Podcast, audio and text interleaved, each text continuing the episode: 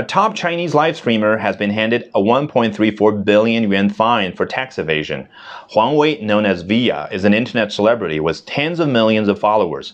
She has used her platform to sell a variety of products.